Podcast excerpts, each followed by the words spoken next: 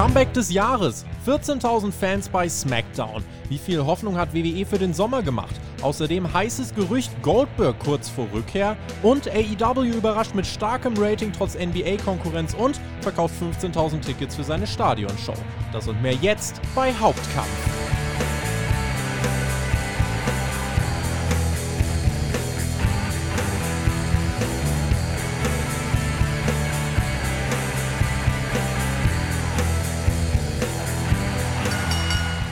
Und weiter geht's am super Wochenende für Wrestling-Fans. Wie super war's denn? Das ist eines unserer Themen für diese neue Ausgabe von Hauptkampf, eurem Wrestling-Talk vom Spotfight Wrestling Podcast, kurz vor Money in the Bank. Das heißt, wenn ihr länger bei WWE nicht reingeschaut habt äh, und kompakt nochmal alles wissen wollt, dann ist Zeit für eine Preview und die gibt's bei uns auf Patreon. Patreon.com slash Spotfight Podcast. Dort, äh, dort gibt's die Money in the Bank Preview. Der Link ist auch in der Beschreibung. Wir freuen uns über jeden, der unser Projekt unterstützt und zur Feier des Tages bieten wir euch bis zum nächsten Sonntag einen Welcome Back Rabatt an. Und zwar gibt es bei uns 15% auf alle Jahresmitgliedschaften. Das könnt ihr mal gern noch im Hinterkopf behalten. Und Montagmorgen gibt es dann unsere Live-Review, nämlich zu Money in the Bank. Heute gibt es erstmal einen saftigen Hauptkampf, den bestreite ich natürlich nicht allein. Bei mir ein Mann, der in den nächsten Wochen hoffentlich im Fokus steht, weil die Leute wieder Lust haben, WWE zu schauen. Marcel Weber ist bei mir, unser WWE-Podcaster. Wie ist die Lage, Marcel?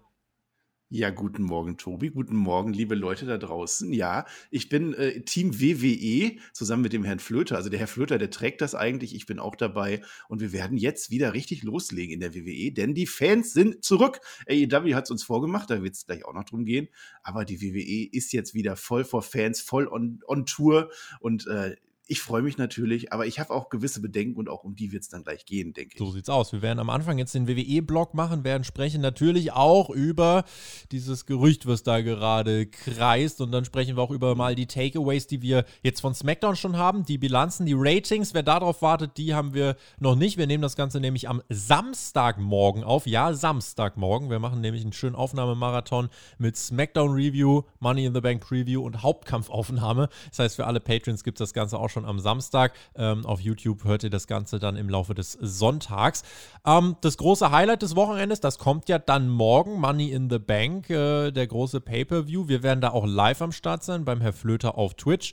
Ähm, ganz grundsätzlich, ist Aufbruchstimmung oder wie, wie, ist die, wie ist die Lage dahingehend jetzt beim Pay-Per-View? Glaubst du, WWE haut da richtig einen raus? Ganz ehrlich, die WWE muss da jetzt richtig einen raushauen. Das geht nicht anders. Also die Fans waren jetzt ewig lange weg, 70 Wochen haben sie, glaube ich, mhm. gesagt. Ähm, da muss jetzt was kommen. Äh, WrestleMania war ja auch gut, also mir hat es gut gefallen, aber WrestleMania war eben nicht die Mega-Kracher-Show. Wir hatten viele Heel-Siege gehabt. Das war mehr so, so ein Etappenziel, was man erreicht hat. Äh, aber jetzt, ähm, da, beim SmackDown wurde schon angekündigt, was wir jetzt gesehen haben, äh, dass, dass jetzt die Fans zurück sind, dass es jetzt schon mal geht. Die Show selber haben wir kritisiert in der Review, die war in Ordnung, aber mehr auch nicht. Jetzt Money in the Bank. Das ist das, worauf wir hinaus äh, hinfiebern. Das ist das, wo was passieren wird, wo wir endlich wieder WWE Wrestling erleben können, wollen, werden hoffentlich. Und dann Richtung SummerSlam müsste die WWE abliefern. Ansonsten sehe ich wirklich schwarz ein bisschen für die WWE. Die, die Zahlen sind nach wie vor äh, unten. Ne? Also die müssen echt zusehen, dass sie ihre Zuschauer halten können, auch wenn es der WWE eigentlich finanziell egal sein sollte. Altes Thema, ja. Mhm. Äh, aber wenn die jetzt nicht aus dem Quark kommen. Es muss schon Anstieg geben jetzt. Das wäre sonst ein bisschen, also wenn es jetzt keinen ja. Anstieg gibt, ah, wäre schon merkwürdig, ne? Also das. Äh das äh, ja. Und, und wenn die Frage halt ist, wird die WWE jetzt besser? Die WWE war nicht immer gut. Also ich weiß nicht, ob ihr euch noch vor der Pandemiezeit erinnert. Ich weiß, es ist sehr lange her und es ist ungewohnt daran zu denken. Aber da waren Phasen, da waren Jahre, wo es wirklich nicht zusammenlief, also die, die wir am besten aus dem kollektiven Gedächtnis streichen würden, da waren Fans da, da waren Leute da, die sind in die Arenen gegangen, die wollten was erleben, die wollten sich die Shows angucken. Und dann hat die WWE aber wirklich Monate, Jahre nicht abgeliefert, mit Ausnahmen natürlich. Äh, und, und deswegen bin ich ein bisschen skeptisch auch, also selbst ich als, als anerkannter Optimist in Sachen WWE-Booking und äh, generell Wrestling, ich bin ein bisschen skeptisch, weil ich weiß, dass die WWE, wenn die sich nicht wirklich anstrengt oder vielleicht auch gar nicht richtig anstrengen kann, dann kann da auch am Ende Murks rauskommen. Und dieses Smackdown hat so ein bisschen bewiesen. Ne? Da war eine große, lange Phase in der Mitte, wo nicht wirklich viel passiert ist, wo die Crowd auch gar nicht da war, die mhm. 70 Wochen auf Wrestling gewartet hat. Und äh, so mega optimistisch kann man da, glaube ich, nicht sein. Ich habe gerade mal geguckt, der letzte Pay-Per-View mit vollem Haus, der stattfand mit Crowd, das war Elimination Chamber 2020. Ich, hab, ich ja. gucke mir gerade diese Card an. Pre-Show-Match, Viking Raiders gegen Kurt Hawkins und Zack Ryder. Oh, Komplett ja. andere ja. Zeitstufe. Main Event war übrigens Shayna Baszler, die setzte sich durch gegen Natalia, Liv Morgan, Asuka, Ruby Riot, Sarah Logan. Ja. Ähm, was hatten wir als Co-Main Event? Das war ein schöner Push ne, für Shayna Baszler. Also da wurde die aber mal richtig. Mhm. Also, hm. Co-Main Event, 3-on-1 Handicap Match. Sami Zayn, Shinsuke Nakamura und Cesaro besiegen Braun Strowman. Mhm. Ich erinnere mich. Alistair Black besiegt AJ Styles. In welcher Zeit sind wir hier unterwegs? Ja, das sieht, da sehen wir mal, wie lange uns diese Pandemie jetzt schon beschäftigt und äh, wenn wir ehrlich sind, noch, wow. weiterhin beschäftigen wird. Ja, lange ist es her, ne? Und äh, damals die Zeit, ja, die ging eigentlich noch, ne? Aber davor war so viel. Mhm. Äh, ich will es gar nicht wieder hochholen, ne? Lass uns starten mit unserem ersten Block, den wir besprechen wollen. Ich dachte, das war der erste das Block. Das war noch nicht der erste Block. Der erste Block, den kriegt nämlich unser Top-Star. Ja. Äh, das ist das Gerücht. Äh, über ihn wollen wir sprechen das ist das Thema, was wir abgrasen wollen. Äh, gar nicht allzu viel Zeit für aufwenden, weil es halt in erster Linie auch nur ein Gerücht ist. Äh, wenn WWE es jetzt schon angekündigt hat, wenn ihr diesen Podcast hört, dann vergesst den Satz. Die Rede ist vom Comeback und zwar dem von Goldberg. Der Insider-Account WrestleVotes berichtet, dass Goldberg beim SummerSlam auf Bobby Lashley treffen soll in einem WWE-Titelmatch. WWE konnte demnach Brock Lesnar vermutlich nicht verpflichten. Äh, die Reaktion auf Twitter weitestgehend gemischt bis negativ. Es wird ja wohl auch viele geben, die werden sagen, ja, hier guck mal, bei den Ratings und so, da wird Goldberg wieder eine große, eine große Nummer werden. Und äh, ich glaube auch, dass Goldberg tatsächlich eine Quote bringen wird. Ist natürlich jetzt die Frage, was bringt er für dich jetzt fürs Produkt? Ist das was, worauf du dich freust? Nö. ganz, ganz kurz, nö. Goldberg, ich liebe Goldberg nach wie vor. Das, das will ich gar nicht bestreiten. Das ist ein Held meiner Jugend. Ich habe die WCW damals verfolgt, die Streak damals. Äh, ich habe nichts gegen Goldberg selber und ich fand es auch jetzt die Matches, auch das, was gegen Lesnar da war, das war großartig. Aber wir sind an einem Punkt angelangt. Wir sind Mitte 2021 und Goldberg ist jetzt wie alt? 54 oder so? Ich weiß es nicht. Also ich kann mal eine Live-Recherche so machen zu ja, Goldberg. Und dann ist ein Goldberg nämlich eben nicht mehr relevant genug. Und ein Goldberg, wenn der wiederkommt, und das erfahren 54. wir jetzt, er wird ja 54 sogar, er wird wahrscheinlich gegen Bobby Lashley kämpfen. Das sind die Gerüchte. Und das ist eben ein Goldberg, der kommt wieder und der buckt sich jetzt wieder von oben herein und der amtierende Champion, den wir jetzt so lange stark dargestellt haben, der muss jetzt wieder sagen, ja Goldberg, super, dass du da bist, lass uns kämpfen. Und dann wissen wir aber jetzt schon, dass Goldberg ja gar nicht länger bleibt. Der bleibt dann nur für dieses eine Match. Ob er das gewinnt oder verliert, ist dann wahrscheinlich völlig irrelevant. Er nimmt einfach einen Spot wieder weg. Das möchte ich dann nicht sehen. Kann denn so ein Goldberg nicht wiederkommen und die nicht so groß, äh, groß auf der Karte gepushten Wrestler wirklich pushen, dass er dann auch gerne mal verliert. Das kratzt einem Goldberg nicht mehr am Denkmal, wenn er jetzt auch mal verliert und, und wirklich so einen Riddle, den ich jetzt natürlich an der Stelle bringe, weil da eben diese Story da ist, dass er den dann overbringt, dass der nicht immer auf den Gürtel geht und äh, um das jetzt schon mal zu sagen, ähnlich ist es bei Lesnar. Brock Lesnar muss auch nicht immer auf den Gürtel gehen, aber das äh, ist dann ein Thema für einen anderen Tag. Wir wissen, es soll in die Richtung gehen, wenn dann gegen Lashley, dieses Titelmatch. Äh, Lashley Face Goldberg hier, wie würde dir das als kreative Richtung gefallen, wenn man dann vor allem sagt, Lashley ist dann der, der am Ende äh, oben steht? Kannst du dem zumindest ein bisschen was mhm. abgewinnen oder sagst du, nee, das ist, äh, ja, ist auf einem ganz unteren Niveau?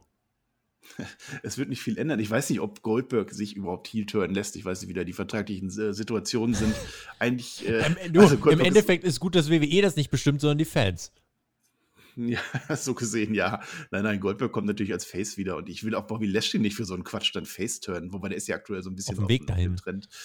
Ja, ähm, nee, das, das möchte ich einfach nicht sehen, weil es führt auch zu nichts und wir wissen, dass es im Ring ja auch zu nichts führt. Das ist ja nicht so, dass er wiederkommt, wie zum Beispiel ein The Rock, wo ich glaube, dass der noch ein großes Match in den Knochen hat, so wie der Mann aussieht und, und kämpft, obwohl der auch schon nicht mehr der Jüngste mhm. ist. Aber Goldberg hat jetzt nachweislich bewiesen, dass er es eben nicht mehr kann. Der kann auch seine drei Spears im Match machen und einen halben Jackhammer. Das ist es. Und mehr kann er nicht. Der hat den Undertaker in Saudi-Arabien fast getötet, seien wir ehrlich. Das möchte ich nicht mehr sehen, so sehr ich Goldberg mag, ja. Wäre auch immer noch für dieses Programm von Goldberg und Matt Riddle, was auch du angesprochen hast. Das hätte einfach, ja, ich weiß, vor allem da könntest du ohne Probleme halt eine richtig authentische Feder erzählen, weil halt eine Real-Life-Story dahinter steckt. Und da könntest ja. du auch seit langem mal wieder für Fans dieses, äh, dieses Momentum kreieren, dass du wirklich sagst, wow, hat er das wirklich gesagt und war das ernst gemeint und wie, Beef, wie viel Beef ist da wirklich drin? Am Ende des Tages sind das, glaube ich, zwei professionelle Menschen, die äh, super da ein Programm machen könnten. Und Matt Riddle, wenn er den Money in the Bank Koffer nicht gewinnt, kann von sowas richtig gut profitieren. Coole Promos, ein gutes Match, auf das es hinarbeitet beim SummerSlam. Damit kannst du, finde ich, Tickets verkaufen und das wäre für uns ein unterhaltsames Programm. Deswegen, uh, why ja, not? am Ende wollen die beiden Geld verdienen, am Ende will Vince McMahon Geld verdienen. Äh, dieses Match ist bei den Fans geliebt. Es hat, es hat eine Story im Real Life, im realen Leben, was, was immer Gold wert ist im Wrestling. Äh, das würde ich nehmen, wenn natürlich Goldberg am Ende sich ganz klar pinnen lässt an der Stelle. Äh, nicht, dass Riddle dann auch noch verliert. Aber das wäre dann etwas, wo man sagen kann, ja, Riddle wurde von diesem Match weiter nach oben befördert. Er hat eine Legende geschlagen. Da bin ich dann voll dabei. Aber doch bitte nicht um den WWE-Gürtel wieder. Nein, ich schaue gerade so ein bisschen die äh, Kommentare durch auch unser, äh, unser letztes Newsvideo, wo es dann auch darum ging, Goldberg vor Rückkehr äh, auf unserem News-Kanal. Äh, überwiegend äh, negativ die Reaktion darauf. Das wundert mich jetzt ehrlich gesagt nicht. Äh, ich musste ja. nur gerade über einen Kommentar schmunzeln. Da hat jemand geschrieben, endlich wieder Golfberg. wo ich, wo ich manchmal ist eine Autokorrektur auch was ganz Lustiges. Aber nicht Golfkarts. Wir wissen ja alles, jedes Match ist besser mit Golfkarts. was hältst du davon irgendwie? Brock Lesnar kommt doch zurück und trifft auf Kofi Kingston. Und jetzt auf einmal mhm. läuft es dann so, dass Kofi Kingston bei Money in the Bank plötzlich doch den Titel gewinnt und Brock Lesnar kommt zurück und man hat eigentlich den Plan, okay, äh, Lesnar gegen Kingston, da ist ja auch noch was offen und Kingston kriegt seinen Riesensieg gegen Lesnar beim SummerSlam und Lashley, damit der auch was mhm. zu tun hat, kriegt Goldberg. Äh, oder, oder sagst du, nee, das. Ach, Tobi, da frage ich dich, weiß Kofi Kingston, dass da noch was mit Brock Lesnar offen ist? Das ist vielleicht eher die Frage. Also ich weiß nicht, ob das jemals wieder thematisiert wurde, dieser, keine Ahnung, 9 Sekunden Score, den wir da hatten, nur um gegen Ken Velasquez zu kämpfen. Wo ist der jetzt eigentlich? Das ist genau das, was ich meine. Das Urlaub, will ich nicht Acapulco. sehen. Das will ich nicht sehen. Brock Lesnar gegen Bobby Lashley, das sage ich schon so lange, ist eins meiner Traummatches. Ja. Möchte ich gerne sehen. Hätte ich damals gerne für den US-Titel gesehen. Ja, Jetzt für den WWE-Teil gerne auch. Aber warum muss auch ein Brock Lesnar immer kommen und sich hoch in die Card pushen? Lieber als Goldberg, aber muss ich auch nicht immer haben. Und dann haben wir jetzt äh, den Tribal Chief ja noch mit drin. Wir gehen jetzt von Lashley aus. Äh, Goldberg gegen äh, Roman Reigns. Das Match war ja geplant, wenn Roman Reigns nicht wegen seiner Erkrankung ja. in der Pandemie zurückgetreten wäre. Das Match steht immer noch im Raum. Das kann passieren und auch das möchte ich nicht nee, sehen. Tut mir leid. Das noch weniger gerade. Lesnar gegen, gegen äh, Reigns hatten wir ja auch mehrfach. Aber ja, das ist halt das Problem bei der WWE, wenn man nicht mehr weiter weiß oder wenn die großen Momente sind, dann holen wir eben die ganzen großen Meganamen. Wir verpassen es, die Meganamen zu kreieren. Ja, auch wieder das, eine alte Story, die sich einfach so durchzieht durch die Jahre. Und das kann es dann aber auch irgendwie dann nicht mehr so sein. Man, man kann doch, man hat doch einen so mega guten Kader. Man hat solche Talente drin, die auch in den Indies. Die Frage ist die halt, vor allem, was macht man haben. irgendwann, wenn es halt wirklich, wenn die Leute wirklich nicht mehr in den Ring steigen können? So, wer sind denn dann die Leute, ja. die du zurückholst? Ja, willst du, ja, ja, wer sind denn Tobi, dann die Legenden? wenn die nicht mehr in den Ring steigen können, dann machen die danach noch ein Career-Ending-Match und dann nochmal in Saudi-Arabien. Das ist die WWE. Ja, die, die kennen da kein Ende. Und ja, wenn es irgendwann wirklich nicht mehr geht, dann ist halt die Frage, was, was machen wir jetzt? Wir haben jetzt, klar, wir, wir bauen gerade Stars auf, ist jetzt auch nicht so dramatisch. Also so, so ein Roman Reigns oder Seth Rollins, das sind ja jetzt schon Namen. Ja, äh, Drew McIntyre macht sich gerade auf dem Weg dahin. Das, das nehme ich ja. Aber es ist doch nicht mehr so, dass wir in fünf Jahren immer noch sagen können, komm, wo bleibt denn jetzt Goldberg, damit wir hier die Tickets verkaufen? Das sollte bitte nicht der Fall sein, absolut richtig. Ihr redet in der Raw Review drüber, wenn da was passieren sollte. Schreibt uns gerne in die Kommentare, was bei euch äh, überwiegt, welches Gefühl, ob ihr Szenarien habt, bei denen ihr sagt, ja, so würde ich Goldberg verträglich finden. Das finde ich eigentlich die spannendste Frage. Unter welchem Szenario sagen die Leute, Goldberg ist verträglich? Oder sagen sie wirklich, äh, ne, wollen wir gar nicht sehen? Äh, meine zwei Cent dazu, braucht man Goldberg? Nein. Talent ist genug da, absolut. Kann man einen Goldberg einsetzen? Absolut. Gerade für so einen großen SummerSlam, äh, finde ich, ist das absolut legitim, jemanden wie ihn zurückzuholen. Aber dann bitte trotzdem mit anständigem Aufbau und bringt jemanden over, damit er wirklich profitiert. Nicht sowas wie Goldberg, der vorm Rumble irgendwie dann zu Drew McIntyre rauskam und gesagt hat, du Disre, du mit deinem, äh, ja, mit deiner ja, respektlosen Art gegenüber den Legenden, nachdem Drew McIntyre die ganzen Legenden geadelt hat den, Vor mhm. den Vorabend. Äh, sowas bitte nicht. Aber ja, also da. Man muss Goldberg auch nicht im Ring wieder reinholen. Dann lass den mal ein bisschen länger in den Show. Dann gibt ihm halt noch ein bisschen mehr Geld, dass der auch mal über Monate ist und eine Managerrolle nimmt und jemanden so hochhebt. Das würde ja auch gehen. Die Leute wollen ja generell Goldberg schon noch sehen, denke ich. Ja, der kann jemanden coachen. Irgendwie so kann man es ja, in die Richtung. Genau. Matt Riddle wird gecoacht von, von Goldberg. Von Goldberg, ja, ja. Großartige natürlich. Geschichte. Du warst vorhin schon äh, ganz eifrig. Äh, wir wollen das jetzt äh, abhaken und wollen jetzt zu unserem zweiten Block kommen. Ähm, wir bleiben mal bei WWE und haben uns jetzt mehr darauf schon fokussiert. Du hast es am Anfang schon angeschnitten. Äh, SmackDown haben wir geguckt. Da haben wir jetzt so eine Zwischenbilanz und wir wollen schauen, äh, was sagt diese erste Zwischenbilanz über das, was bei WWE jetzt kommen könnte. Ähm, wir können das natürlich ein Stück weit auch auf AEW anwenden. Äh, da haben wir ja auch unseren dritten Blog dazu, da werden wir auch gleich noch äh, viel drüber sprechen. Ähm, wenn ihr die SmackDown-Review noch nicht gehört habt, dann äh, holt das jetzt auf jeden Fall mal nach. Deine Stimmungslage nach dieser, nach dieser Show, wie, wie äh, geht's dir? Hat SmackDown so abgeliefert, wie du es dir gewünscht hast? Was sind so deine, deine Haupt-Takeaways? Also erstmal, das kann ja kein Mensch ahnen, dass das am Anfang noch nicht der erste Block war, als wir schon drüber geredet haben. Tobi, da musst du auch ein bisschen flexibler in deiner Struktur sein, so wie ich das bei Raw in den Reviews immer bin, mit meinem super Blog-System. Ich kann ja ein bisschen Werbung machen mit dem Herrn Flöter zusammen und die Smackdown-Reviews machen wir dann immer am Samstag. Haben wir das auch so? Ja, äh, ich, mein, ich, ja, ich habe, ich habe gerade äh, verpasst zu adaptieren. Es tut mir leid. Ganz genau. Kritik ist erwünscht und äh, äh da ist sie. So. so, was soll ich sagen? Smackdown. Ähm, die Sache ist, mit welcher Erwartungshaltung man da reingeht. Das ist immer so das Problem. Wenn man ganz hohe Erwartungen hat und denkt, jetzt kommt was mega Gutes, dann wird man immer eher enttäuscht. Ist die Frage, darf man diese Erwartung nicht bei so einer Show haben? Ja, sollte man haben, eigentlich schon. Ne? Die WWE hatte ihre erste Show wieder vor Fans ähm, seit 70 Wochen. Da muss man eine hohe Erwartung haben. Halte ich aber ein bisschen dagegen, weil die WWE dreht das immer so oder relativ in, in, regelmäßigen Abständen, dass immer große Shows sind. Dann ist irgendwie die tausendste Ausgabe von SmackDown oder so. Dann ist wieder irgendwie das Debüt auf Fox. Es ist ein Staffelauftakt. Irgendeinen Grund hat man immer, um zu sagen, das wird jetzt die Show der Shows. Dann teasen sie irgendwelche Überraschungen, ja. Aber klar, ist natürlich richtig, das war jetzt ein besonderes, besonderes Comeback, das Comeback der Fans. Da kann man ja, man kann, man, man kann schon mehr erwarten. Ich fand aber auch, dass der Anfang das geliefert hat. Also, dass ich einen Roman Reigns und einen Edge zusammen in den Opener von SmackDown setze in einem Match, das war schon was Besonderes und da war die Crowd auch da. Vince McMahon persönlich habe ich nicht als gut empfinden, weil ich finde der nicht, dass gefragt, er noch wo zur Hölle war ihr eigentlich? Ja. Genau, das war ein kurzer, kurzer Gag und nur damit er die ersten Pops abgreift musste ich nicht haben, ist vielleicht auch meine persönliche Einstellung. Ähm, das Comeback von Finn Balor hat noch gezogen und äh, ja, hinten raus wurde es dann aber immer schwächer und je länger diese Smackdown lief, desto mehr hat man gemerkt, es ist jetzt einfach eine Folge Smackdown, als wären die letzten 70 Wochen nicht gewesen. Und vielleicht ist das sogar ein bisschen auch im Sinne der WWE, dass die jetzt einfach diese Pandemie-Ära beendet. Wir haben jetzt so ein bisschen geliefert, wir haben den Leuten gezeigt am Anfang der Shows, ja, wir, wir wissen ja, es ist was Besonderes, wir machen jetzt was Besonderes draus und danach äh, würden wir aber auch gerne nicht mehr drüber sprechen, so dieses alte WWE, ja, äh, macht, macht ihr mal und, und, und wir tun einfach so, als wäre das alles gar nicht passiert und wir haben jetzt ein normales Smackdown und deswegen befürchte ich schon, dass wir jetzt so ein bisschen ein normales Money in the Bank dann auch nur bekommen. War jetzt nicht so, dass wir, ja, wir haben ja auch live geschaut, ne? es war jetzt nicht so, dass du gemerkt hast, da ist jetzt ein veränderter Spirit. Das ist so ein bisschen. Nee, ja, genau. Es war keine Aufbruchstimmung. Ja. Ne? Ähm, zu, zu AEW kommen wir ja dann gleich offenbar noch. Ähm, aber da habe ich diese Aufbruchstimmung deutlich mehr ge gehört. Äh, da ist die Crowd generell aktiver und, und da ist auch irgendwie, es fühlt sich anders an als vorher. Klar, dieses Smackdown hat sich auch anders angefühlt, das will ich ja auch nicht besser nehmen. auf jeden das hat Fall. mir auch gefallen.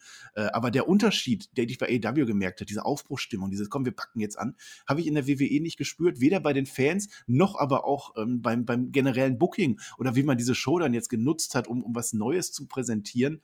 Da war noch so Larifari drin und, und jetzt ist halt die Frage, ob Money in the Bank da jetzt rauskommt der Flöter hatte da ja die Theorie, das machen die jetzt nochmal extra, damit SmackDown nochmal so ein bisschen ab, äh, abstinkt, ne, sagt mhm. er immer. Und, und, und dann machen wir Money in the Bank extra.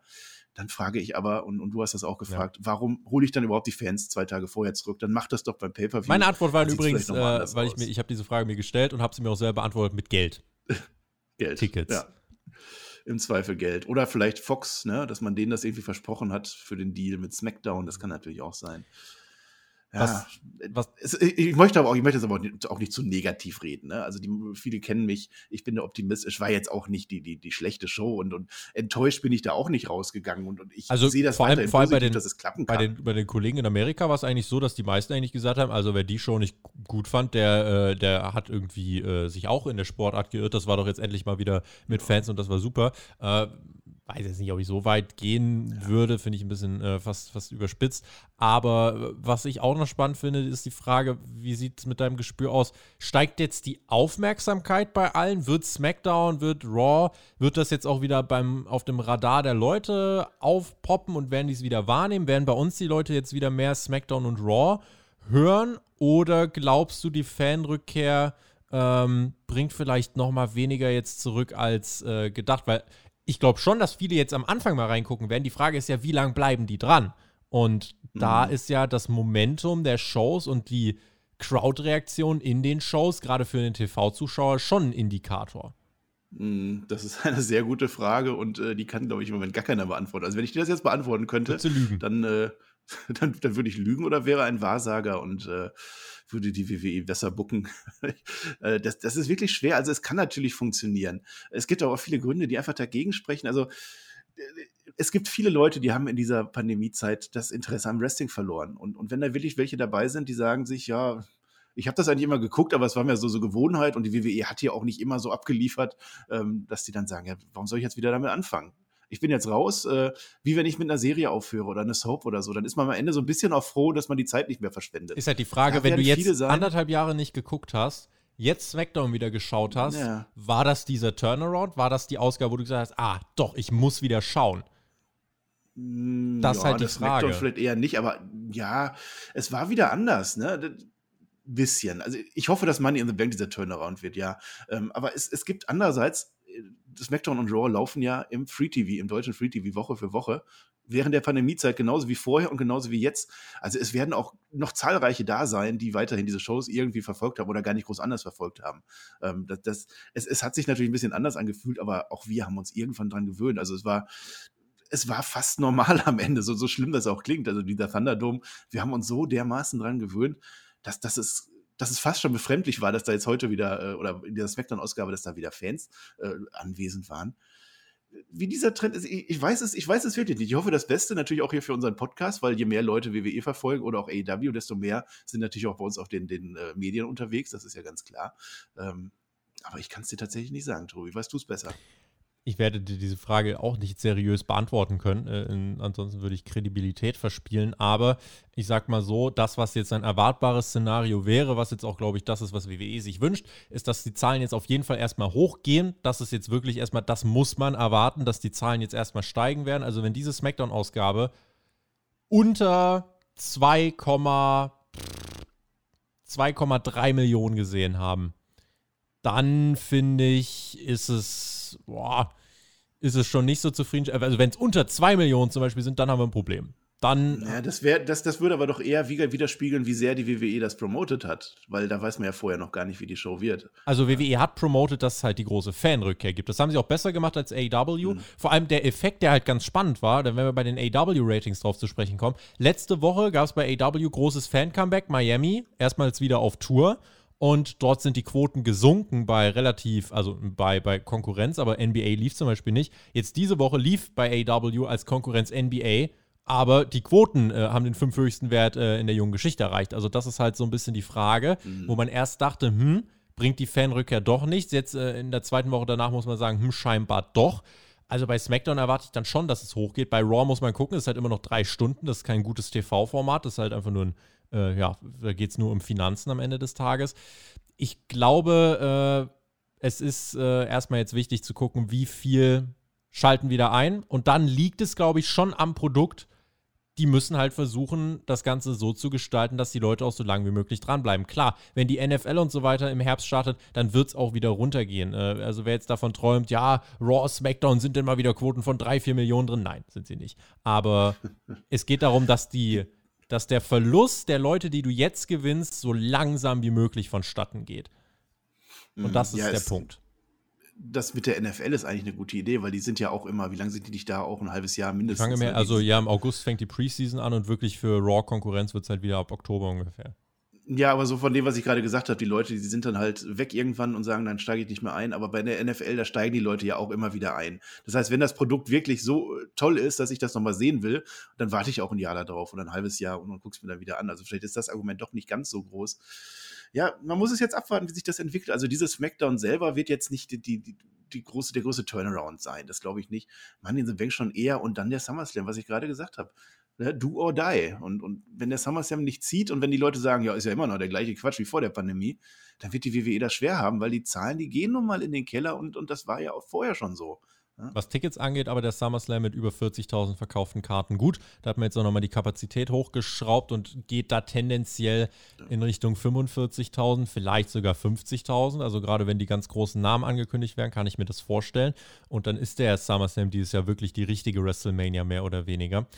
Ja, da ist jetzt, wenn du sagst, die richtigen Namen, da ist dann ein Goldberg wieder, der zieht einfach. Richtig, das, Goldberg, das können wir dann Cena, hier so analysieren, wie wir das, wollen. Ja, genau. das, der, der verkauft Aber Tickets. nutzt die, ich, nutzt die, damit die Leute sich für den Tickets kaufen, mit dem ein Match sehen, aber eben sich dann für den, gegen Ja. den er antritt, in Zukunft sagen, gegen, jetzt will ich für den Tickets das kaufen. wäre, das wäre deutlich besser, ja. Aber der Casual-Zuschauer, also der, der wirklich da gar, gar nicht hingehen würde, der sieht dann halt, okay, da ist ein John Cena, da ist ein Goldberg, der, der guckt sich das dann an und ist das Match auch egal. Also ich, ich kann von mir sagen, ich habe nie den Undertaker live gesehen und ich weiß, dass er keine Matches mehr machen kann und will. Wenn da steht, der Undertaker ist da und ich bekomme ein Ticket, dann würde ich das nur für den Undertaker kaufen, Mhm. auch wenn es am Ende Grütze ist. Ne? Und da spreche ich nur für mich und ich bin ja eigentlich auf der anderen Seite der Medaille. Ich bin froh, dass ich ihn einmal gesehen habe. Äh, 2008 war es, glaube ich, Casket-Match gegen CM Punk in Leipzig. Das äh, haben wir einmal mitgenommen.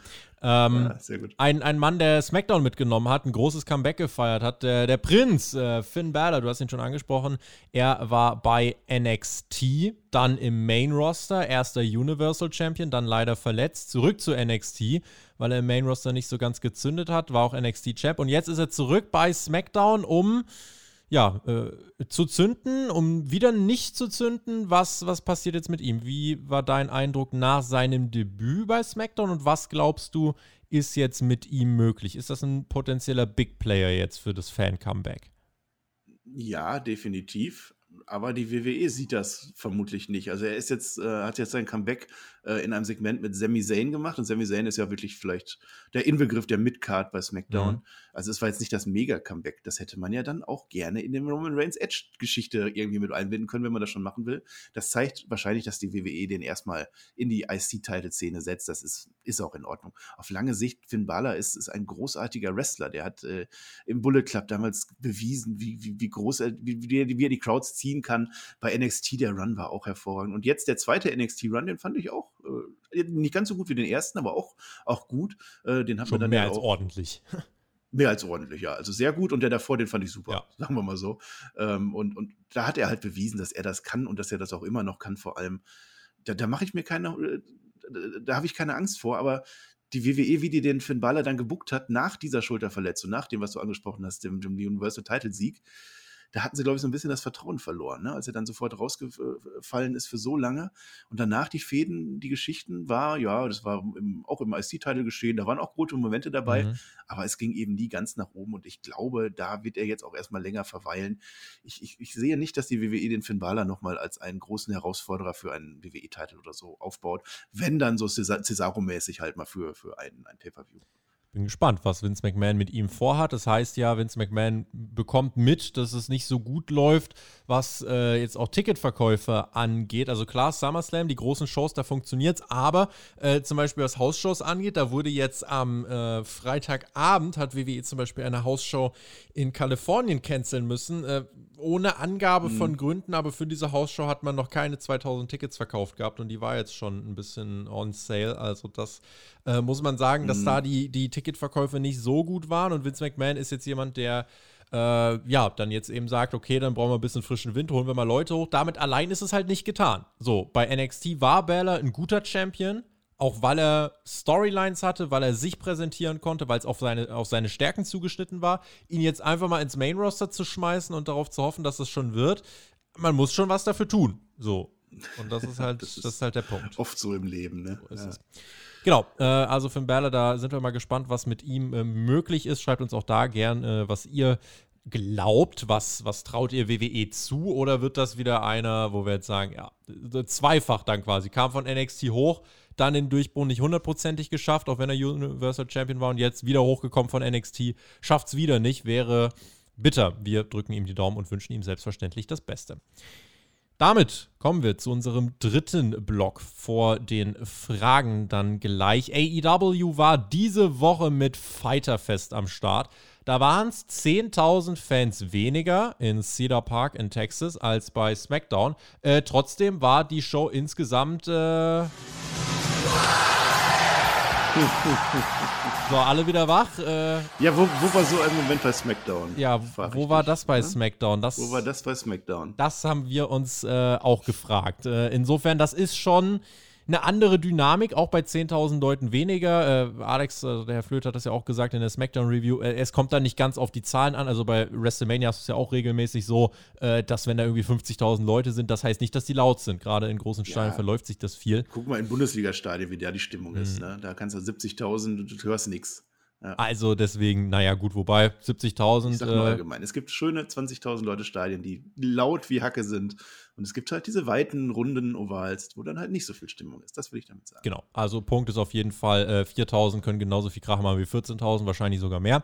Äh, die Show wurde viel gelobt. Hört auch mal bei uns in die AW-Review rein, wenn ihr das noch nicht gemacht habt. Alex und ich, wir haben alles besprochen, eingeordnet. Ich dachte mir beim Schauen, schade, dass die Show äh, im Rating nicht so gut abschneiden wird. Und dann, ich habe es gerade schon gesagt, NBA Finals, das vierte Game lief als Konkurrenz. In der Vorwoche keine NBA eigentlich. Da hatte man 871.000. Ja, und bei dieser äh, ersten Show auf Tour mit Fans seit über einem Jahr äh, hat man da gedacht, hm, okay, wenn die Quote da schon runtergeht, boah, dann wird das ja, wenn dann auch noch ein NBA-Game, was übrigens dann über 10 Millionen gesehen haben in, im Schnitt, ähm, wenn das dann läuft, boah, dann wird es nochmal richtig schwierig. Ja, was passiert? AW stellt mit 1,025 Millionen Zuschauern im Schnitt die fünf beste Quote der jungen Geschichte der Company auf und besonders spannend ab Stunde 2 also ab dort, wo das NBA-Game auch begann, ab dort ist AEW nicht mehr unter die Marke von einer Million Zuschauer im Schnitt gefallen. Ich war überrascht. Ich habe mit 850.000 hm. at best gerechnet. Jetzt sind die Quoten dann doch noch mal so nach oben gegangen. Äh, ich war überrascht. Was machst du draus, wenn du diese Zahlen so hörst? Ja, kann man mal so machen, ne? Respekt und ich würde sagen, absolut verdient auch. Also ich habe die Show jetzt nicht so verfolgt wie SmackDown. Ich habe es nebenbei geguckt, muss ich zugeben. Aber ich, ich habe halt gemerkt, also gerade weil ich es nebenbei geguckt habe, dass die Crowd-Reaktion, dass das einfach ein anderes, anderes Level war. Äh, ich würde jetzt SmackDown auch nicht zu viel äh, Böses da tun. Vielleicht lag das an der Halle, die Fans generell. Ich weiß nicht, wie die Crowd allgemein in Houston ist. Einmal war das jetzt, will ich jetzt nicht zu viel reininterpretieren. Was ich weiß, diese AEW-Show, dieses Fighterfest und auch schon die Wochen davor, das fühlt sich anders an. Da ist diese Aufbruchstimmung eben da, da geht es dann wieder los. Und, und das, das konnten sie auch rüberbringen. Ne? Du hast es gerade kurz eingespielt, diese, diese, diese Reactions. Nochmal? Ja, gerne.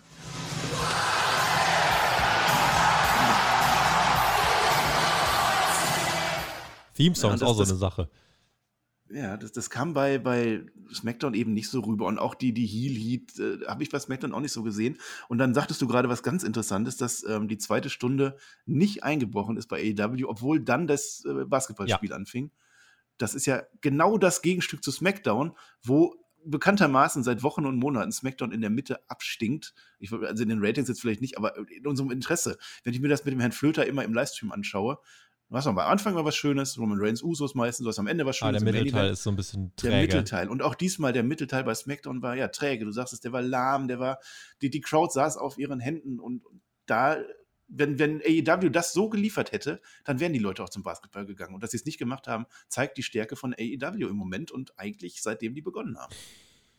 Was spannend ist, in der Hauptzielgruppe 18 bis 49 0,03 Punkte hinter der letzten Raw-Ausgabe. Kann man natürlich nur bedingt vergleichen, denn hier viel Crowd. Äh, Raw nochmal im Thunderdome und getaped, also äh, das muss man fairerweise dazu sagen. Mhm. Äh, Höhepunkt übrigens, was Hauptzielgruppe angeht bei AEW, das Segment mit Kenny Omega und Hangman Adam Page, das World-Title geschehen, wo man dann tatsächlich auch einfach sagen kann, das kann man in den Quoten logisch nachvollziehen, dass das ein heißes Programm zu sein scheint. In der männlichen Hauptzielgruppe 18 bis 49 hat AW Raw sogar geschlagen, aber auch hier äh, ist das mit äh, Vorsicht zu genießen.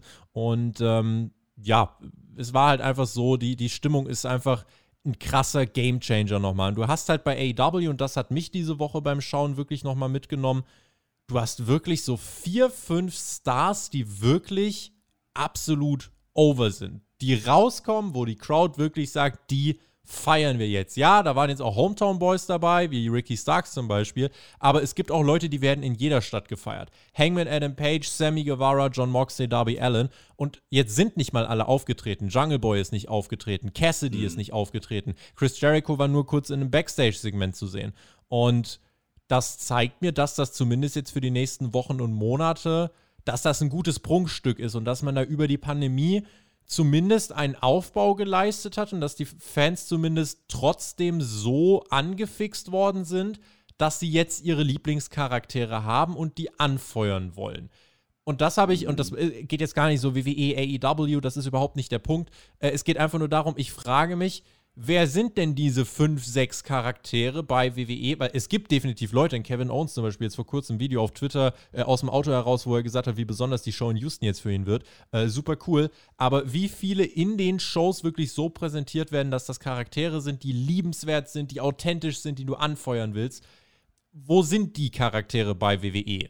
Ähm, schreibt uns auch da gern, äh, aber das ist einfach so, da sehe ich zum Beispiel bei AEW gerade eher die Breite, als es jetzt bei WWE der Fall ist. Ja, das ist auf alle Fälle so. Da müssen wir jetzt auch gar nicht groß durchgehen. Der Vergleich ist vielleicht ganz interessant. Du sagtest Kenny Omega, Hangman, äh, diese Storyline. Bei SmackDown hast du Roman Reigns und Edge. Also ich würde sagen, das stinkt nicht wirklich ab. Ne? Das ist auch die größte ähm, Storyline bei SmackDown. Das, ja, und mit den größten Reaktionen. Auf alle Fälle. Also da, da ist dann auch was da. Ähm, was ich vielleicht ganz interessant finde, mit den, wie, wie das dargestellt wird. Es ist so ein bisschen, das Gefühl ist anders zwischen einer WWE-Show und einer AEW-Show. Oder du weißt es da viel besser als ich, zwischen einer damaligen WWE-Show und eben einer WCW-Show damals. Raw vs. Nitro machst du immer mit dem Mac zusammen ja. äh, auf Patreon. Die Shows fühlen sich doch anders an. Also man kann ja nicht pauschal sagen, Raw war besser als SmackDown, äh, Nitro war besser äh, zu gewissen Phasen. Aber es fühlt sich anders an und das liegt auch an der Crowd, dass die sich anders anfühlt irgendwie. Das finde ich, das hat sich bis heute durchgezogen. Und äh, weiß ich nicht, da frage ich dich dann, ob da nicht vielleicht die Klientel Klientel auch anders ist. Dass die, die typischerweise zu AW gehen, die schreien einfach mehr. Nee, das, das, ist sein? auch einfach so, dass WWE mehr Casual-Fans hat. Ich glaube, viele von denen, die in Houston waren, haben jetzt gar nicht so viele Thunderdome-Shows geschaut. Die haben halt gesehen, ach, WWE geht wieder auf Tour, dann ja. kaufen wir uns doch mal ein paar Karten. Das merkst du auch sowas wie, ah, Roman Reigns kommt raus. Ja, hey, Jubel. Ach so, der ist ja hier. Mhm. Ach so, wir sollen buhen. Oh ja, dann buhen wir mal. Ähm, während bei AW kannst du sagen, das ist ein Hardcore-Fankern. Die Leute, die dort in der Halle sind, haben wahrscheinlich auch in den letzten Monaten so ziemlich alle Shows geschaut. Also nicht alle, aber viele. Und das merkst du dann an den Reaktionen. So, das merkst du ja. daran, dass AW in irgendeine Stadt kommen kann, aber die Leute trotzdem wissen, was geht ab, wer, äh, wen, wen, feiern wir, wer ist in welcher Storyline. Äh, das ist halt so, keine Ahnung, das kann man WWE, finde ich, nicht vorwerfen, dass sie äh, halt Casual-Publikum haben, dass sie ein breiteres Publikum haben. Ähm, aber es ist halt natürlich in den Reaktionen dann so, dass da die Leute, wenn es mehr Casuals sind, dass die nicht so emotional investiert sind, wie halt jetzt die Leute, äh, keine Ahnung, in den Hangman Adam Page. Das kann mhm. halt sein. So. Ja, dann hat man es dann natürlich leichter als, als äh, Tamina, Natalia, Schotzi und Nox, die dann da zu viert im Ring waren, ein bisschen ja. unbeholfen, wenn die Crowd nicht mitmacht. Ich glaube, bei AEW würden sie mehr Reaktionen kriegen, aber die Storyline dahinter, machen wir uns nichts vor, ist natürlich auch nicht wirklich gut. Mhm. Wenn man sich fragt, wo steht AEW, dann kommt hier ein auch sehr spannender Einblick, wie ich fand, der auch mit Vorsicht zu genießen ist, aber der äh, trotzdem eine Aussagekraft hat. Am Freitag startete der offizielle Ticketverkauf für die Show im Tennisstadion, im Arthur Ashe Stadium am 22. September. Ähm, und weil schon einige tausend Tickets im Presale weggegangen sind, stand man noch am Freitagabend, wenige Stunden nach offiziellem Verkaufsstart, bei über 15.000 Tickets, die verkauft worden sind für eine AEW Weekly in einem Tennisstadion. Das hm. klingt erstmal nicht schlecht, oder? Das klingt erstmal nicht schlecht, ja, ja. Was hältst du von diesem Venue? Also WCW hat das ja auch äh, immer mal gemacht, wenn wir jetzt gerade bei Raw vs. Nitro waren. WCW hat ja auch immer mal dann in Hallen veranstaltet, wo vorher kein mhm. Wrestling stattfand. Ich finde, das ist halt einfach immer so ein cooler Faktor, weil es sich auch am TV, weil es einfach ein spannender Faktor ist, weil du guckst einfach noch so ein bisschen mehr links, rechts und so weiter. Äh, und so ein ja. Tennisstadion, also. Das ist generell ein Riesenfaktor. Da freue ich mich drauf, wenn die dann andere Orte haben. Tennisstadion meinetwegen, die, die, die Shows, Bash at the Beach oder was war das früher, war am Strand. Ja. Sowas, das, das, ist, das ist großartig.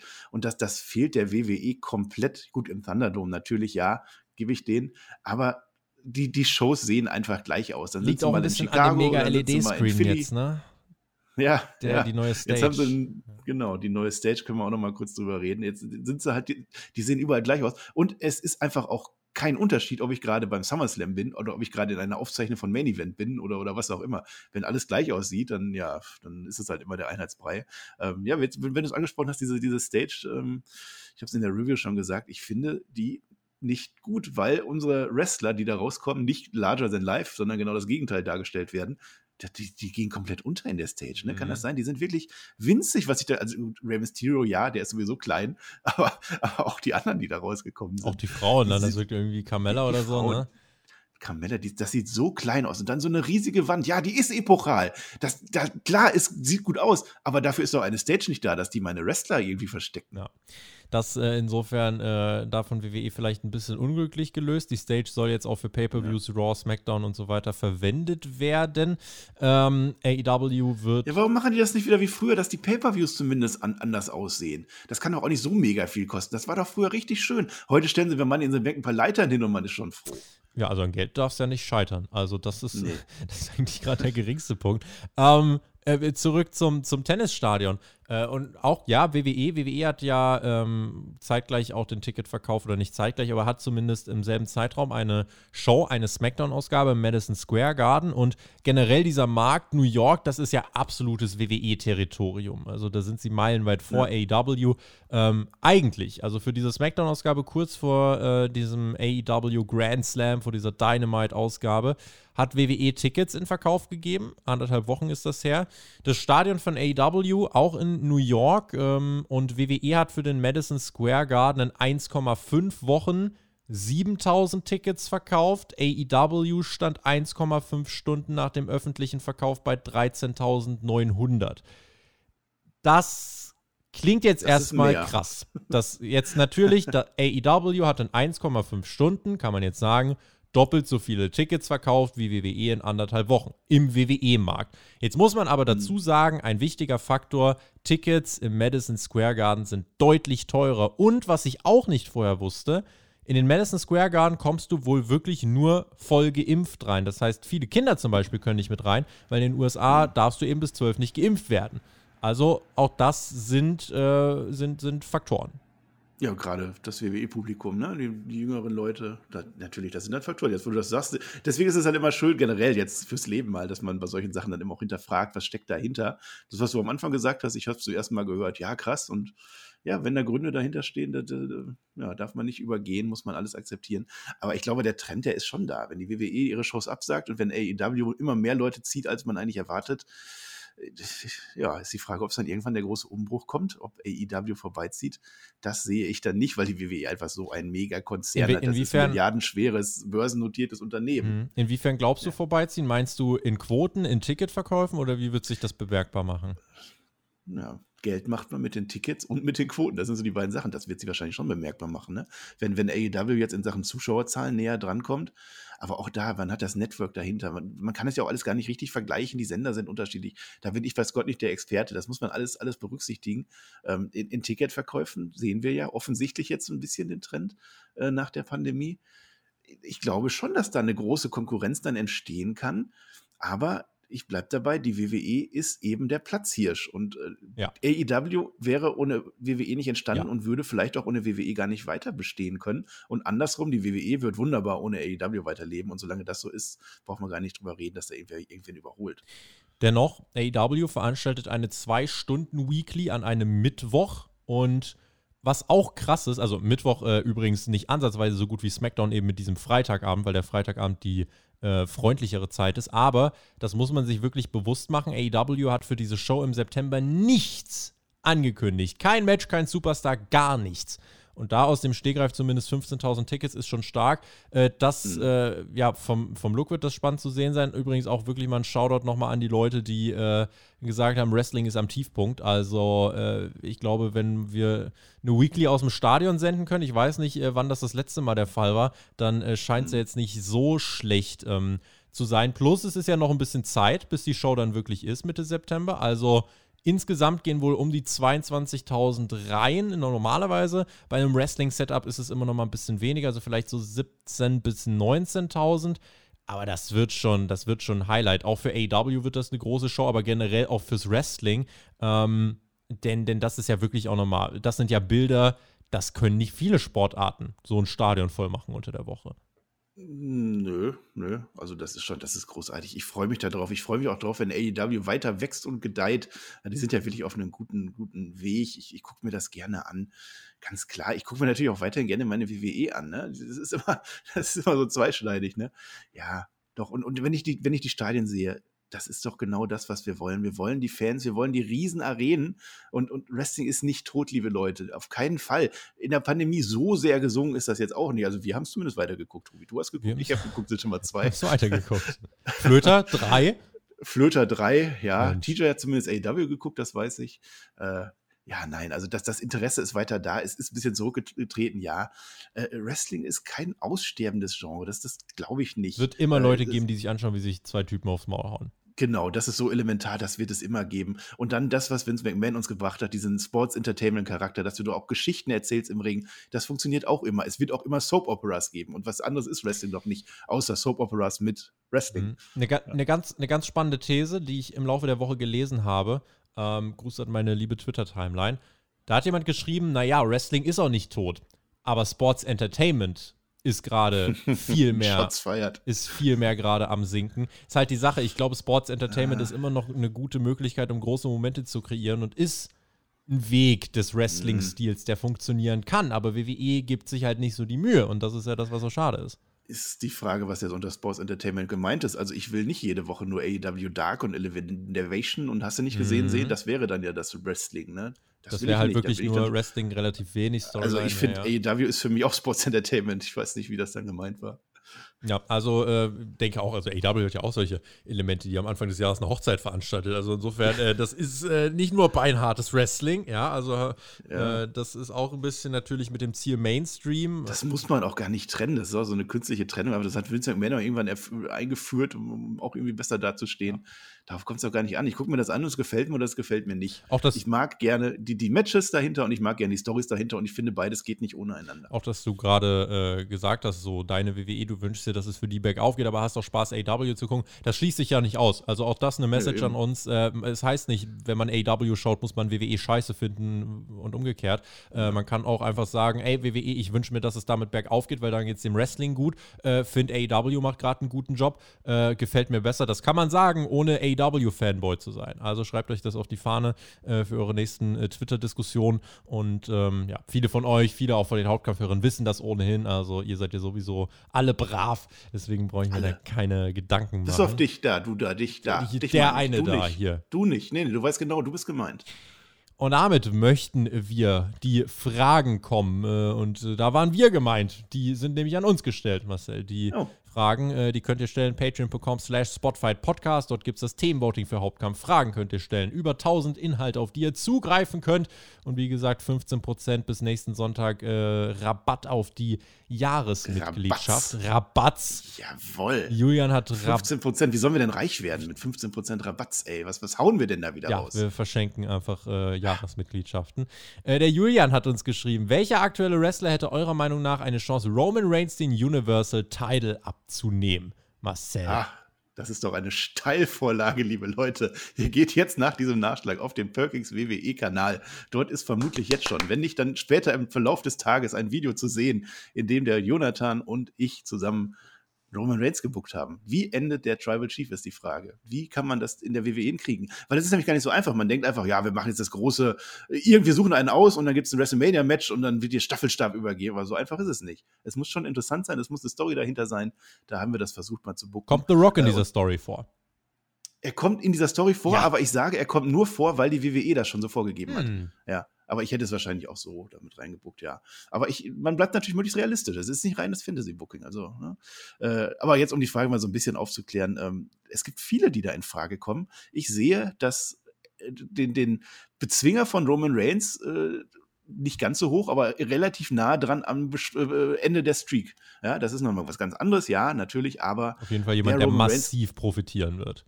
Ja, genau. Das ist einer, das werfe ich nicht einfach so weg. Und dann ist das für mich kein Edge, ja, dann ist das für mich äh, kein Part-Timer irgendwas, dann auch kein The Rock. Nein, das ist einer, das ist der Star für morgen. Das ist der, wo wir in 20 Jahren hier immer noch sitzen und sagen, oh, wie können die den immer noch wieder zurückholen? Warum kommt jetzt ein Riddle wieder zurück? Warum kommt ein Big E wieder zurück? Ich kann doch diesen Kofi Kings nicht mehr sehen. Solche Leute sind das. Ja, und, und so, so einer muss das werden. Und das muss dann aber auch eine längere Storyline werden. Ja, also wenn wir jetzt sagen, John Cena kommt, The Rock kommt vielleicht, ja, dann muss das ein halbes Jahr vielleicht noch dauern. Vielleicht wirklich fürs WrestleMania muss das dauern. Ich muss einen neuen Topstar kreieren und der muss dann Roman Reigns besiegen und nicht anders.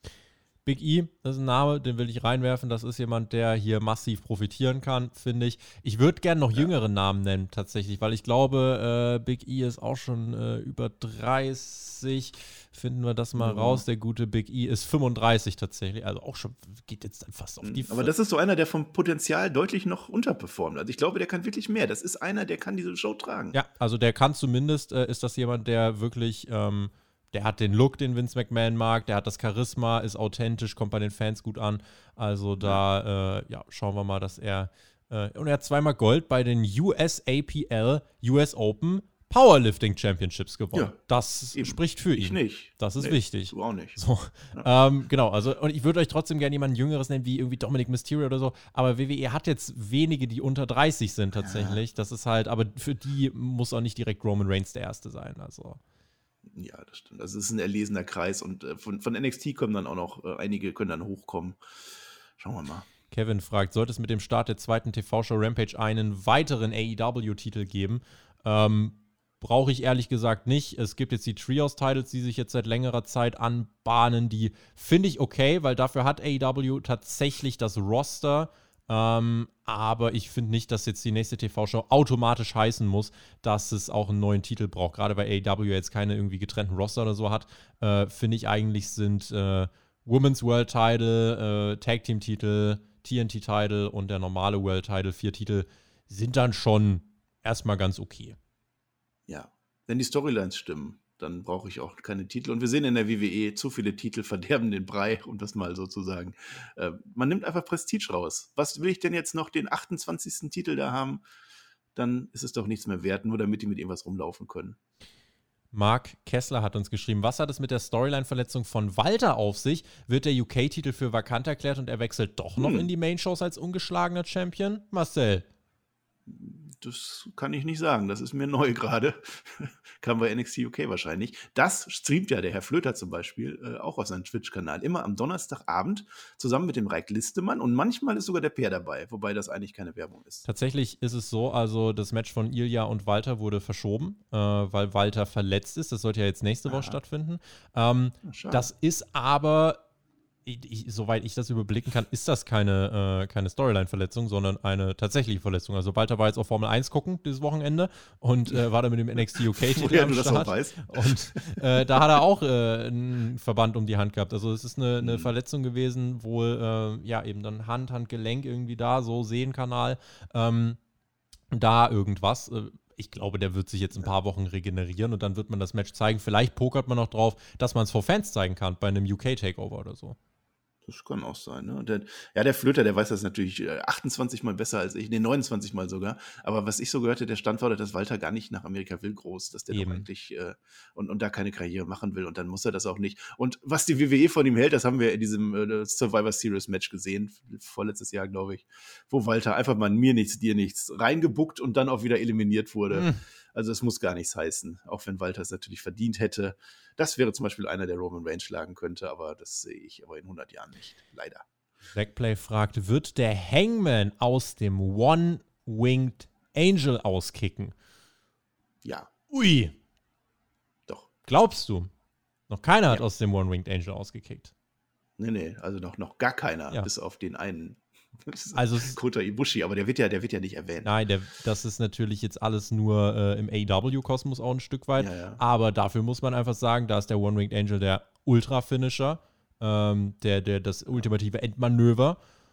Boah, also es wäre ein krasser Moment. Also das wäre ein krasser Moment, aber man könnte den, man könnte den bringen früher oder später muss man es ja machen. Und ich glaube, die, die Hangman-Storyline, die wird es das mittlerweile hergeben. Fun Fact übrigens, aus dem One-Winged Angel sind mehr Menschen ausgekickt aus, äh, als aus dem End of Days von Baron Corbin. Das erwähne ich immer wieder gerne. Weil beim End of Days sind es null, oder? Ja, es ist noch nie jemand aus dem End of Days rausgekommen. Ja, dann soll er herkommen. Ich kick aus. Mensch. Du machst das. Das ist ein Hammer-Move. Tom hat uns geschrieben: ja. Hallo Tobi und Marcel, eine Frage an die Kicktipp-Experten. Äh, gibt es auch einen Gewinn für das beste Team, falls es keins von Spotfight ist? Team Duddle Connection for the win, hat er geschrieben. Wie sieht's aus, Herr ja, Tippleiter? Was, was, was wir überlegen. Also ich habe eigentlich gedacht, es gibt nur einen, äh, einen, Preis, wenn Team WWE gewinnt. Das war eigentlich der Plan. Verkalkuliert. Verkalkuliert, ja. Äh, Shoutout gibt es auf alle Fälle, liebe Duddle Connection. Wir haben ja unsere DNH-Leute dabei. Äh, und ja, unsere Teams. Und Team NXT führt leider im Moment, obwohl die eigentlich gar nicht dabei sind, weil der Shaggy halt so gut ist. Ne? Hm. Glaubst du, der wird zum Money in the Bank auch abreißen? Der war ja, der war ja richtig gut, ne? Der war ja lange auch. Ist immer äh, gut bei jedem Pay-Per-View. Ja, ich glaube schon. Aber mir ist halt wichtig, dass das WWE vor AEW landet und da vertraue ich auf den Herrn Flöter. Ich ziehe ihn halt runter, das ist halt so. Ja, bei, also bei unserem Tippspiel äh, eigentlich immer ganz spannend. Ich werde auch mal meine Tipps heute ja. nochmal genau angucken und gucken, ob ich die so lasse oder nicht. Äh, ja, ich kann es hier kurz, wenn wir schon beim Tippspiel sind, äh, dieses Dominic und Rey Mysterio Match, das kam ja kurzfristig bei SmackDown rein, das ist jetzt verfügbar. Also wer vorher schon getippt hat, der möge jetzt nochmal gucken, ob er wirklich alle Tipps da hat. Fabian hat uns geschrieben, habt ihr schon das Managerspiel von AW ausprobiert? Finde es ganz witzig, ob es ein Longtime-Feeling gibt, das bezweifle ich aber. Ähm, und habt ihr mitbekommen, dass nächste Woche bei äh, GCW Homecoming, äh, dass das stattfindet, dass dort äh, Zack Ryder auf Nick fucking Gage trifft bei Game Changer Wrestling. Mhm. Ähm, dass das stattfindet, habe ich mitgekriegt. Da hat Zack Ryder auch wirklich äh, versucht, so viel wie möglich zu pushen auf, auf Twitter und so weiter. Das ist ja, das ist ihm durchaus gelungen. Ähm, insofern, ja, das weiß ich, dass das stattfindet. Äh, aber ist jetzt nicht so, dass es äh, mich unendlich hype, dafür bin ich zu wenig äh, drin. Und dann haben wir das Manager-Spiel ausprobiert. Ich nicht. Ich habe es aber installiert. Ich habe es installiert, aber tatsächlich, no. seitdem ich es installiert habe, äh, nicht dazu gekommen ist zu öffnen, einfach weil, äh, ja, unter anderem wir heute einfach mal gesagt haben, machen wir schön von äh, 1.30 Uhr bis jetzt gerade 8.13 Uhr. Schöne Nachtschicht für Spotfight äh, und gleich werde ich erstmal ja, ins Bett weil gehen. ihr es uns wert seid. Ja, natürlich. Äh, ja, lieber Fabian, uh, I've got three words for you. Nein und nein. Das waren in der Tat drei. Ich wollte gerade schon ganz, ganz frech ja, sagen, nee. Nee, nee. Hm. Naja, Marcel, wollen wir es für heute lassen, erstmal, äh, und, ja, und äh, machen den. Ich glaube, irgendwann müssen wir mal ins Bett. Ne? Irgendwann müssen wir auch mal ins Bett, Deckel drauf. Äh, wenn ihr das am Sonntagmorgen hört, dann äh, kommt gut in den Tag und äh, schlaft trotzdem mal vor. Money in the Bank Live Review am Montagmorgen, die gibt es hier bei uns zu hören. Und damit äh, würde ich sagen, war es das mit Hauptkampf für diese Woche bleibt gesund und äh, stay safe. Wir hören uns dann nächste Woche, wen es betrifft, bei Hauptkampf wieder. Würde mich freuen, wenn ihr da einschaltet. Schreibt uns, vergesst den Daumen nach oben nicht. Marcel, auch vielen lieben Dank an dich. Du hast jetzt die Schlussworte und damit bin ich raus. Verbleibe mit GW. Genieß Wrestling. Danke fürs Zuhören. Macht's gut. Auf Wiedersehen. Ciao. Ja, danke, lieber Tobi. Äh, ich habe gerade überlegt, ich könnte noch mal einmal so ein bisschen so eine kleine Weisheit sagen, liebe Leute. Wir sind jetzt bei dem Übergang. Wir sind zurück aus der Pandemie-Ära zu den Fans in WWE, in AEW, auf der ganzen Welt. Ja, wir freuen uns jetzt über das Wrestling. Vielleicht können wir uns eins vornehmen. Lasst uns einfach Wrestling nicht mehr so ernst nehmen. Ich weiß, es klingt jetzt ein wenig blöd als Podcaster in einem mhm. Hauptkampfformat. Ja, klingt ein bisschen komisch, aber lasst uns doch einfach Wrestling genießen. Geht's da raus, guckt euch Wrestling an. Wenn es euch gefällt, dann gefällt es euch und wenn nicht, dann könnt ihr auch gerne darüber meckern. Ich bin kein Triple H, der sagt, hinterfragt da nichts. Doch, hinterfragt das. Wenn es euch nicht gefällt, schaut es euch nicht an. Aber bitte nehmt das nicht mehr so ernst diskutiert nicht mit den Leuten immer bis zum, bis zum weiß Gott nicht mehr darüber. Redet nicht so viel, lieber Tobi, über Zahlen. Das wollen wir gar nicht. Wir wollen Wrestling sehen. Das ist mein Schlusswort für diesen Sonntag. Ich freue mich auf euch im Money in the Bank Livestream. Wie gesagt, auf dem Herrn Flöter Twitch-Kanal. Und unsere Live-Review Spotfight, da sind wir drei dann auch wieder dabei.